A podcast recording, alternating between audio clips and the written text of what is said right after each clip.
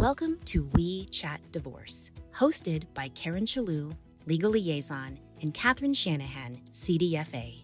Each episode, we sit down with divorce professionals and industry experts to provide insights and frank discussions about real people, real situations, and real divorce to help you achieve your best life post divorce. This episode of We Chat Divorce is brought to you by My Divorce Solution, offering divorce financial planning so clients can secure the divorce settlement they deserve. Visit mydivorcesolution.com to request access. Welcome to We Chat Divorce. Catherine and I welcome Caroline Strawson, award winning ICF accredited trauma informed coach and therapist today. Caroline helps women experience post traumatic growth after dealing with abuse from narcissistic partners. Our episode today is all about overcoming financial trauma, how divorce can actually become your superpower. In this episode, we'll discuss how to claim or take back your financial power and how to view narcissism through a trauma informed lens. With Caroline's help, of course, it can be done. But first, let's meet Carolyn. Caroline has a successful global therapy and coaching business and is the number one best-selling author of Divorce Became My Superpower. She is host of the number one tunes uh, the number one iTunes podcast, the Narcissistic Trauma Recovery Podcast. That is really hard to say.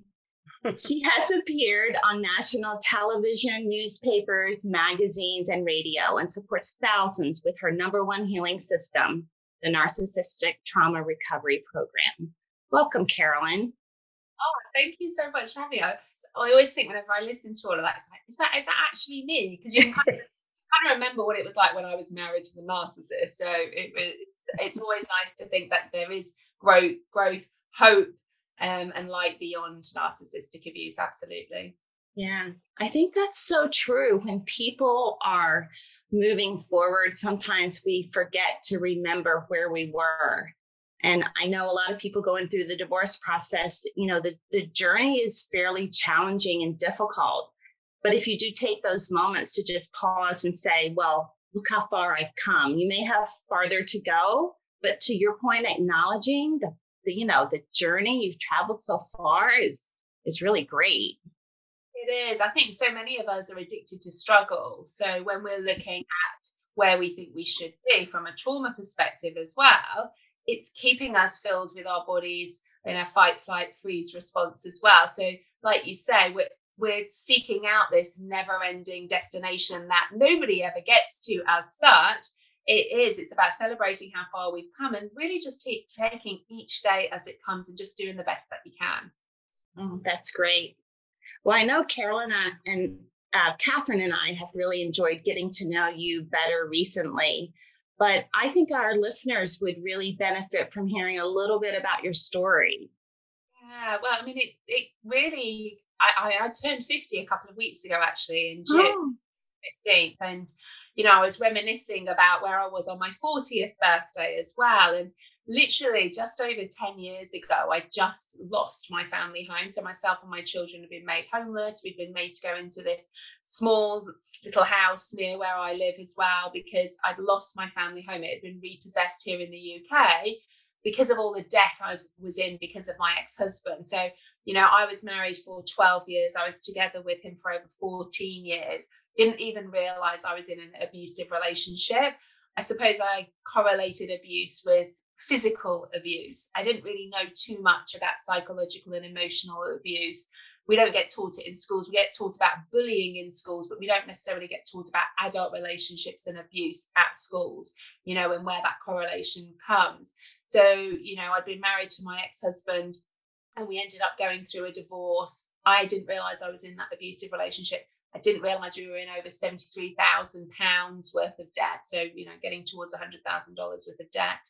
And, you know, in our society, it's, you know, broken home, single mom, you know, and I was feeling a lot of shame. I was diagnosed with PTSD, which I now know would have been complex PTSD, depression, anxiety. I was self harming. I was having pretty much daily panic attacks that I was trying not to have. And I was really, really at rock bottom. And financially, it was tough. You know, the two main things for me was wanting to be the best obviously for my children. But to do that, I needed money for that to mm. happen. And the money coming in wasn't equal equaling the money going out. And even though I was a podiatrist at the time, I ran a clinic one day a week, but I needed to be there for my children because my ex moved quite far away. My mum wasn't around anymore. So it was really, really challenging. And I was really low. I felt so much shame about that I was this divorced woman and all the labels we associate because I was brought up on fairy tales. You know, we were meant to live happily ever after. And I suppose that's how I tried to be in my marriage, even though I knew it was not working. It was like, stay together. You know, my kids are going to be better off with a family and a home and all of this. And actually, all of my biggest fears of losing my home, getting a divorce, you know, they were my big fears. They all came true, you know, and, and actually afterwards, of course, in when you're in them, they are the worst thing ever. But actually, being out the other side now, you know, I went through all of that. So I wouldn't be where I am now had I not gone through all of this. And you know, when I wrote my book, Divorce Became My Superpower, I genuinely saw it as that. You know, once I realized I'd been in a marriage with a covert narcissist and I started to retrain because I wanted to help people in this space, particularly around the trauma element of this and the somatic side of it. And you know, because I realized just talking about it can sometimes make you feel worse. We have to work within the body. And, you know, the financial element of all of that, that was really hard to come out of and lift the shame of that because I was a single mum of two small children at the time. And I was juggling everything, getting pretty much zero support, losing my home. And it is about taking one step at a time and kind of, you know, I hit 50, like I said, a couple of weeks ago, my life literally is unrecognizable. Like, you know, I'm financially secure, I'm independent, I own my own home now in my name. You know, I've been able to privately educate my two children. I'm putting my son at the moment through university, and I'm sure my daughter will follow, really without a single penny or literally a tiny few pennies that he has to give me by law over here in the UK, but on my own. And you know, it was a really, really tough time. And I genuinely believe that my divorce and being married to a narcissist was like an alarm clock for me. You know, he really woke me up to really what my wounds were already there. He shone a great big spotlight on them, but they were already there. And that was feelings of worthlessness, not being good enough. And really, my marriage to the narcissist, uh, my ex husband, just shone a spotlight on that. And as hard as it might be for maybe some of the listeners to hear this, I feel incredible gratitude for that now. Didn't at the time, but I do now because actually, had I not healed those and known about them at the depths that I did, I wouldn't be living the life that I am now, being the parent I am now to my children too. Yeah, and then your children are the benefactors of that as well because they're being brought up so much differently um, than they would have been brought up. And so, you know, kudos to that and congratulations to you because, you know, you're saying it and you have the beautiful smile on your face when you're saying this because you are so proud of yourself and i think that's something that we don't do. We don't we don't give our ourselves chances to be proud of ourselves right? Proud of ourselves for whatever the journey is that we're on for doing the best that we can at the time we're doing it but then stepping through that into something more wonderful. And i'm sure it wasn't just overnight right? This doesn't happen overnight. So if you're listening it's not going to happen tomorrow but tomorrow is a good step to take forward and there isn't this kind of destination where you're going to wake up one day and go, oh, I'm healed. Great. Now I can get on with my life. You know, it doesn't happen. You know, when we're dealing with trauma, domestic abuse, which is narcissistic abuse, it takes time and you know we're always going to have emotions we're all you know we're human beings at the end of the day but it really is really the, the narcissistic abuse was the platform for me to really go deep within and really explore that. Now, that doesn't mean I don't get angry now or cry now. I do. I'm a human being. But I always get curious and I, you know, I don't feel the way I do because of anybody else. It's not because of them. I feel the way I do because of how I feel about me, about how they are behaving towards me. And that was the real key for me and the power shift of me not needing to change everybody else or have them feel a certain way towards me. It was really going within and looking at why do I feel this way about how somebody else treats me? Because they're always projecting their own wounds outwardly. It was just how I was receiving those. That was the power shift for me. You know, my ex husband hasn't changed even now, but I have changed how I see him now. I don't see his behavior as a reflection of me. So he's still the same. The work has come from within. And that's really key in knowing the power is not in changing everybody else or making them see your side and then they're suddenly going to change. You know, that's like drink, you drinking rat poison and expecting the rat to die. It's not going to happen. But how you get curious about why am I feeling like this when other people treat me like that? That's where the key and the power comes from. You know, I mean, I just had like a little, not epiphany, but a little correlation I would like to point out because, you know, that is really a very powerful statement that you're making. And I also was married to a narcissist for 23 years and I also had to do my own healing. And so I do like how you bring that. It is about us and what we have to do internally. But, you know, let's flip this over during divorce on the financial side, if you, if you don't mind, because that's the same thing with the data that you're receiving. You don't have to listen to what everybody else is telling you because you're not aware of what your kind of investments that you have or what a pension is or any of that. You have to internally say, you know what, I'm worth this knowledge. It, I am worth it to invest in getting this information for myself because I'll make a smart decision for myself. And this way, if it's a if it's a, if it's a decision that you regret later, you did it you did it knowingly. You did it for yourself. Um, if it's something that you gave up and somebody else is telling you that you made a wrong choice, well, you know what? They can't tell you that because you did it knowingly. And having your financial portrait, which is what we do, provides that same space. You know, decide for yourself what's best for yourself, and then you can move forward um, financially, emotionally, in every other direction.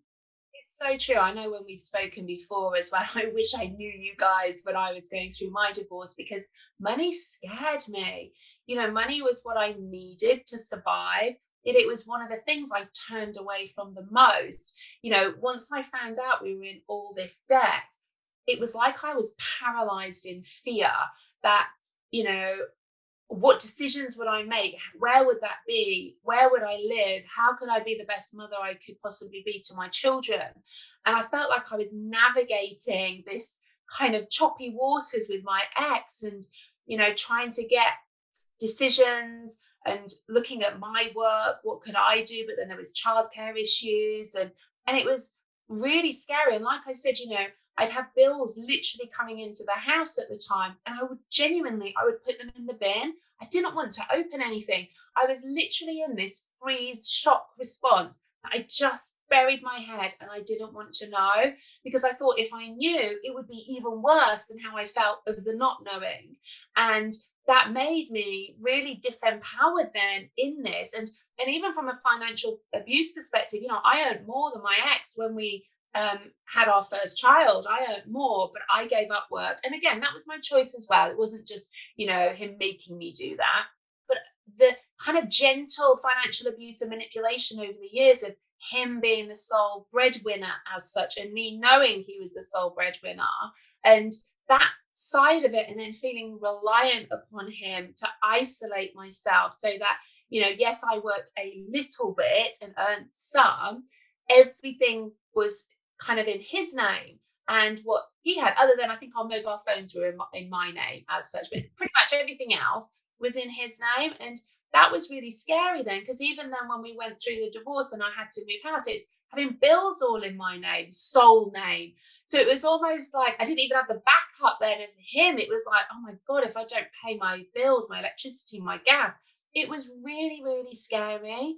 And when we were going through and then sorting out our finances, I always say, it's I, I didn't come away with nothing from my ex. I came away with less than nothing because I came mm. and, and, and that made me feel really angry for a while because I could see others coming away with something. I came away with less than nothing.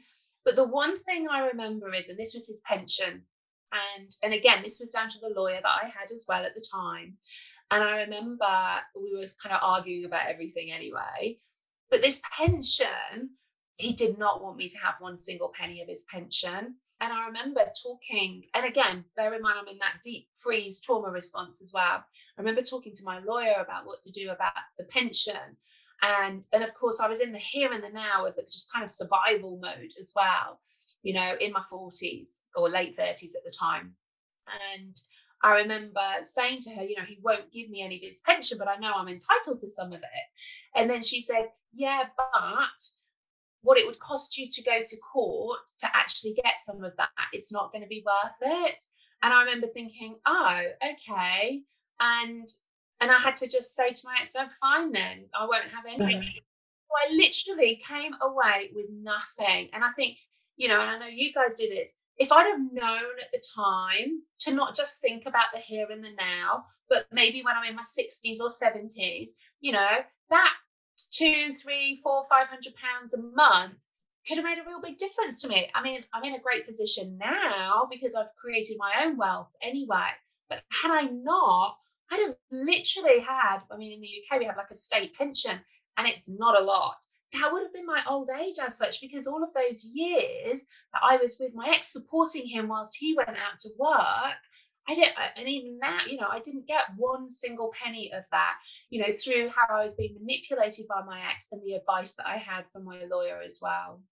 Well, you know that that comment is made so often, and I can feel my temp blood pressure going up as you're saying this because it's the threat of you don't want to go to court, or you don't want to spend money to go to court to find out if you're going to get any of that.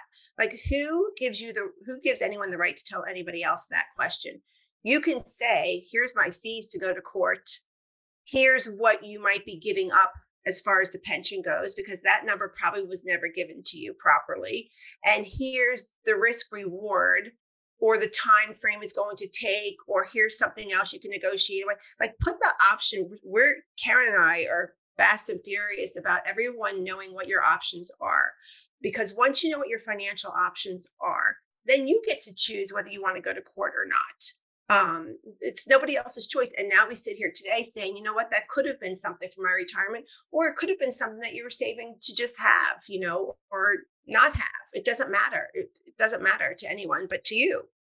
And to frame it out a little bit differently in that space what you experience caroline i would think 70% of women in your situation went through that because what happens the the trajectory of that attorney client relationship is you go in, you expect that they're going to save you. And so you spend all of your money and then nothing is happening. And then when the rubber hits the road, that's when the attorney says, they know you're out of money. So they know they're not going to get paid. And then your concerns, uh, they they know there's no way to pay for them, but there's there's options as you know as catherine said well what if you you know send a letter or what if we do these other things short of going to court because you're it's you know you're entitled to that. And i think a lot of people don't realize that and it probably goes all the back all the way back where you started and if we can connect the dots a little bit for people here. So you said you were in a relationship where you were living in a narcissist relationship and you didn't know it. And then you were a victim of financial abuse as a result of that relationship. And then your relationship failed. And then you find yourself in divorce. So, can you connect the dots for our listeners to, so they can identify with that pathway and then they can see their way forward? Yeah, I think it's it was even when I came out of the marriage, just the knowledge of that was was good but my emotions because of their trauma response to all of that. And then obviously conversing with um, an attorney a lawyer around going through a divorce you know my dad actually paid for my divorce. You know he actually paid for that and it was basic but i even remember my ex wouldn't even use an attorney himself. He'd hand scrawl replies back to my lawyer. And I actually even had to say to her in some respects, I said, I feel like my, my dad is paying for you to be a lawyer for both me and my ex because he hasn't got a clue. He doesn't know what he's doing. He's just saying this. And then we're kind of, you're trying to explain it to him, but we're paying for this. And and I felt like towards the end with this, like you say, the patterns of being in this marriage, being reliant on my husband, you know, like many women are, feeling then realizing, you know, it's not that I'm just going to get 50% of something. There isn't actually anything to have, really, other than the pension as such as an asset wise in the relationship. But I really felt like my my attorney then, it was almost like, yeah, no more money left at the end kind of thing. You're too emotional, don't want to carry on working with you. So it's going to cost you too much. Let's just end it now. And that's when I look back now, that's definitely the interpretation I have all of that. I felt that there was no support with any of that. I felt like even when we were going through all of this, she was quite happy when she thought my dad was paying. But in the end, I was like, no, my dad's not paying anymore, nothing. But I know, and I knew I was entitled to that share of his pension as well. I knew I was. But the fear that I was in anyway, it was the thought of A, going to court, the cost of what it could be, you know, facing my narcissist in court as well, because I was in, you know, really traumatic state, it was almost like I will abandon myself and not do anything else and just have an easier life then and not have that. And it was probably only maybe three years after that when I was really working on my own healing that I thought, how badly have I been let down there by our system, by the law, by um, my lawyer, my attorney, in that, that there was no you know, no duty of care in any of that. That actually, as a woman, I am entitled to that share of his pension because mm. there was nothing else. Now, don't get me wrong, and you guys will know this, you know, it's got to be a fair and equitable split of everything, but there was nothing else. There literally was nothing else. So well, this- let me um, let me bring up something really important here. If you're listening, it's really clear to me as having a similar story to yours that the fact that you say three years went by and you realize this, it took me two and a half years to heal from my emotional abuse. And I don't even know if I'm ever really going to be healed from it, but you know what I mean. But what happens is when you're experiencing a relationship like your listeners experience, and a lot of ours as well, you end up not getting the financial clarity because first of all you don't think you deserve it. And so then you hop into an you go get an attorney who's probably not the right attorney for you. And a lot of times you get an attorney who may have narcissistic traits themselves. So they're going to tell you what to do and you're so used to because you're not healed yet you're actually in the muck of it. So you're so used to somebody dictating to you what's going to happen that you think well i can't question that because you're coming out of one relationship you now have a professional who's treating you the same way so you don't know how to stand up for yourself yet. And what i love about our process and it actually gives me chills as we speak is because we actually karen and i have the honor of seeing particularly women and there are some men because there are a lot of narcissistic women out there too we see their transformation of when their fear turns into focus based on the knowledge that they're receiving financially they sit a little differently with their attorneys. And so they know what type of an attorney they need. They know what type of an attorney to stay away from. And they know when they're being bullied against. So they're they're not afraid to ask as many financial questions. And I think that's probably one of my favorite um, proud moments of our divorce preparation platform is to actually watch that transition to Karen. I'm sure you're going to agree with this. Um, to see that happening because you do not know what type of an attorney that you need until you know what you have and you know what your options are. Then you pick your attorney. And then I love to see attorneys who have informed clients because then they have to be attorneys because you're informed and they have to do what they're trained to do. And that's the attorney you want. And I think the key difference with this as well is the trauma element of that. You know, if you're dealing with a client who has experienced trauma, who's experienced abuse, you know, you are in a trauma response trying to deal with your attorney and they can be quite dismissive and that can be very triggering. You know, in my community, we hear so much about feeling let down by attorneys in this situation because they just aren't hearing the abuse that they've had. Yet we're dealing with someone who's meant to know what they're doing. You know, if we go to a doctor, we'd, we'd assume we'd be cared for correctly, although, you know, that's another show really as well, isn't it? Yes. they've got this academia, then, you know, they're meant to know what they're doing. But there's such a missing piece around attorneys and lawyers is that they're not trauma informed. They don't understand how to communicate with somebody who has been in an abusive relationship. And, you know, they might be emotional one minute, but then they might be wanting the details the next minute but we can feel very very dismissed and we're already feeling pretty worthless coming out of that relationship anyway.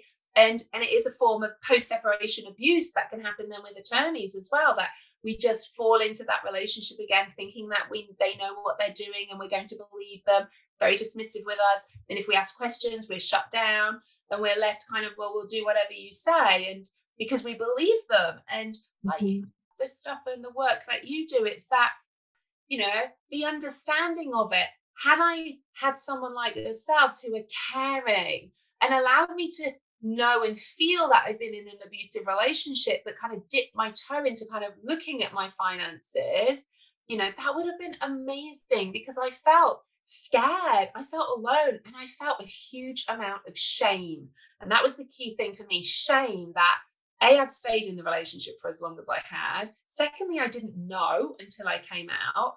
And then we had no money other than this pension. And it was, how could I be so stupid? I don't want to share that with a professional because they're going to think, mm, you're a bit silly, aren't you? Kind of thing. So there's so many different things wrapped up in all of that, yet still wanting to be the best mum for my two children in all of that and still having to live my life too. And it was really, really hard and really challenging. Yeah, I can see that. And, you know, your journey through this is allowing you to make a difference for all of those coming right behind you. So, in that space, um, Caroline, can we talk about your program and what you offer? Um, I think it's called the IFC and CBD, CPD accredited School of Embodiment Trauma Informed Living Program.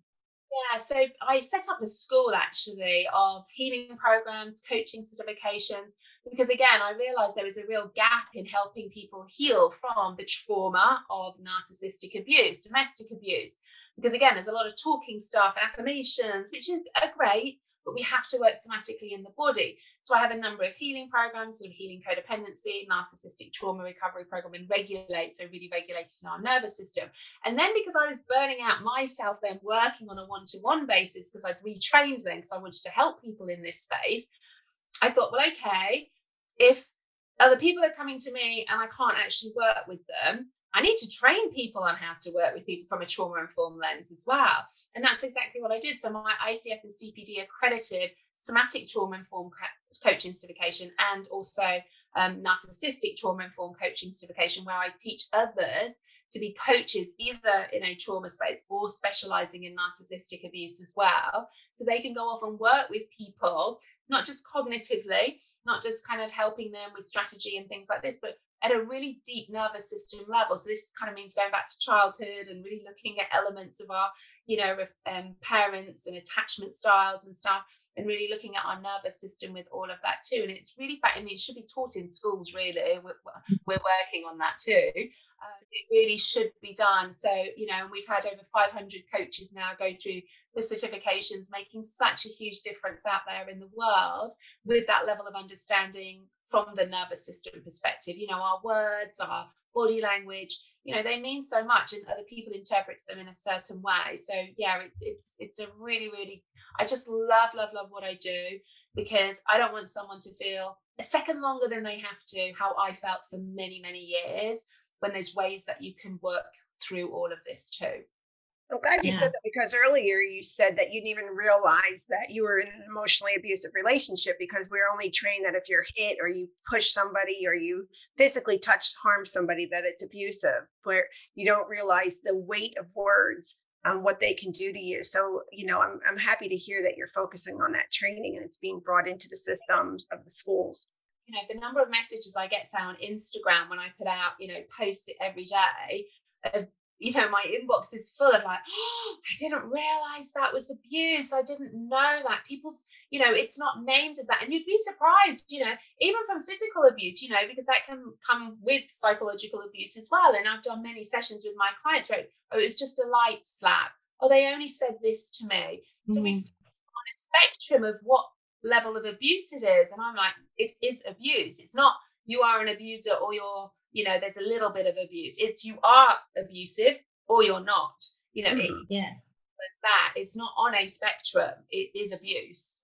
So in the space of financial abuse which i think you cover all areas of abuse but what what could people look or relate to in the five main types of financial abuse in your uh, programs yeah, so so really, again, even though it's financial abuse, a lot of it goes back to empowerment as well. A lot of it goes back to, and it can be for our childhood stories even around money. You know, a, a lot of fear for me around money, even though it was in the moment of going through my divorce, having looked at the financial trauma element of all of this, it, it went back to the stories I'd heard my mum and dad say, you know, people with money were bad.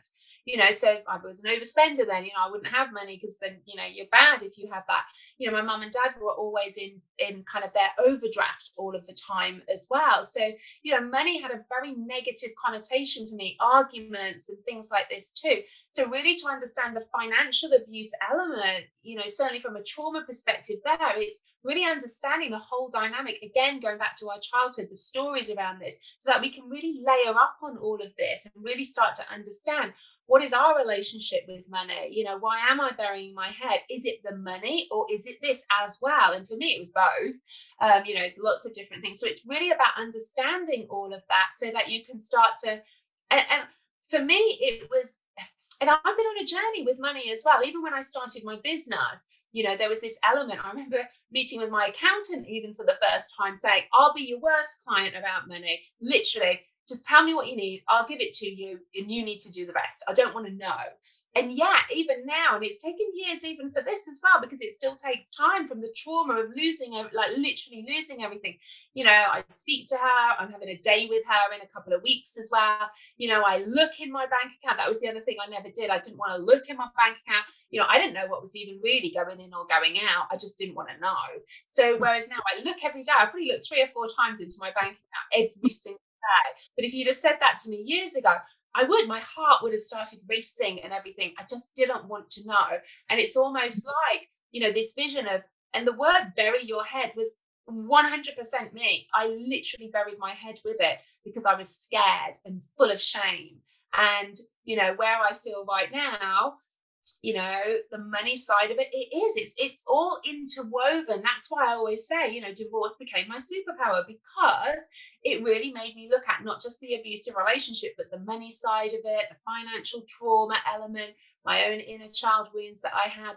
And it really layers up on all of that so that we can go out and live the best life that we possibly can because life is so precious Yes, that's so good. It's never too late to change your relationship with money. So good for you for actually doing it. And, you know, again, when you go through our process, you know, it starts with that budget that you hated, right? So, you know, you want to put your head in the sand, but, you know, through our process, you can't. You have to be accountable to your information. And you're also accountable for the information that you don't have access to and whether or not you're going to wait for that information or move ahead without with waiting for the information or move ahead without the information you're you're really it's your decision to make how involved you want to be and if you really want a financial reset because that can i like how you go back to how you were raised about uh, you know you, we always hear about people talking about their emotional abuse from when they were younger or any kind of abuse when they're younger you never hear about someone trying to heal their story by how they were raised you know i was raised very different because my dad was a cpa and my mom was a mom of five who didn't get educated after high school. So my dad was insistent that us four girls never rely on a man for money. And we have that, you know, I have the accounting brain. I'm CDFA. So, you know, we always did our billing. It was very different in my family. So it's always interesting to, for me to hear other families and that, you know what, that is a problem. That is a problem um, a lot. Yeah, interestingly enough, my mom, she had to leave school at 16 as well because she actually had to help in the household with her mum because her mum was a single parent too. And my mum's goal, I have two older sisters, was, you know, you all have to get a degree, you know, it's like her three degrees when she was alive. You know, she had this picture of us all in our, you know, gown from a degree. And, and again, exactly the same philosophy. So you never have to rely on a man for money. Yet I know, even being a podiatrist from when I was a child, so there's so many different layers and dynamics. So I became a podiatrist and when I look back, I think, you know, I'd have loved to have been a surgeon or something when I look back. But even then, at 13, 14, I love medical stuff and that too. I already loved all of this stuff. You know, my mum would would kind of steer me away from that to do a job for a woman that she could do from home if she was also looking after the family. Now, don't get me wrong, that's good on one count as such, but I was already, even as a child, my role in society as a woman was seen very differently than that of a man as well. That, yes, you want to be able to look after yourself, but only to a certain level. And then the other stories around money around this too. And when I was going through my divorce and I was living on my own with my children, I was very much dealing in cash all the time. I literally had cash. You know, I'd take money out and then that would be what I lived on. And I remember, you know, driving my car around, I'd only ever put 10 pounds, you know, so just over $10 worth of gas in the car. Mm. I didn't know whether I could afford any more than that in the moment. So I'd literally put that in. I'd drive out with a forecourt and then, you know, give it a few miles and my red light was on again. I think maybe a little bit longer. so I was literally in and out. And I remember, and I actually remember when I started building my business, and coming out of debt and everything else. I remember going to the petrol station, the gas station, and, and, filling my car up. And no word of a lie, I was filling my car up and I had tears streaming down my face because I had the money in my account to pay for filling my tank of petrol in my car, you know, and and that's why again I know what it's like to have no money, to be at rock bottom, to have literally, you know, robbing Peter to pay Paul, but feeling that shame around it as well. And you can come out of it. And it's like support from you ladies, helping people in that moment so they get what they are entitled to in those moments that they could have as a platform. Maybe then they wouldn't have to necessarily go through what I had to go through mm-hmm. financially. But even if they did, you know, it's the, like you say, the knowledge, the power, and working both internally as well as knowing what's going on externally as well. And I think it's so important. That's great. Thank you, Caroline, for being so brave and courageous and willing to take these very necessary steps for you and your family because so many hundreds of thousands of people will benefit. Thank you so much. So, this concludes our episode on overcoming financial trauma, how divorce can become your superpower. Caroline, how can our listeners find you and learn more about you and get that book? Yeah, so the book is on Amazon, Divorce Became My Superpower. And then come over and follow me on Instagram. I have a, a free support community on Facebook, Narcissistic Abuse and Trauma Recovery for Women. I do work with men one to one, but the group is primarily for women um, as well. And yeah, just come and follow me. Just because then you can see some of the things that I talk about, the trauma element, and you know, my inbox is always open as well. So, you know, myself and my team, we do work tirelessly. We never want to leave messages, emails unanswered as well, because we know what it's like to feel alone. We know what it's like to feel in that dark tunnel, and we don't want anybody to feel like that. I follow you and it's fantastic. I love reading all the stuff you post. So it's great. Yes, follow Caroline. It's it's worth it. Thank you. Appreciate that. Absolutely. Thank you again for a fantastic conversation. Thank you for inviting me. If you're considering divorce, make sure to protect your wealth with divorce financial planning from My Divorce Solution. Our certified divorce experts will help you untangle your finances and understand your settlement options so you can negotiate your marital assets with confidence. Protect your financial estate with divorce financial planning. Visit mydivorcesolution.com to see if you qualify to work with our financial divorce experts. That's mydivorcesolution.com for expert divorce financial planning. Thanks for joining us on another episode of We Chat Divorce. We hope this episode was informative and supportive on your divorce journey. If you're looking for more support for navigating divorce with confidence and clarity, head over to mydivorcesolution.com for more podcast episodes, divorce events, and resources for your divorce. We'll see you back here for our next episode.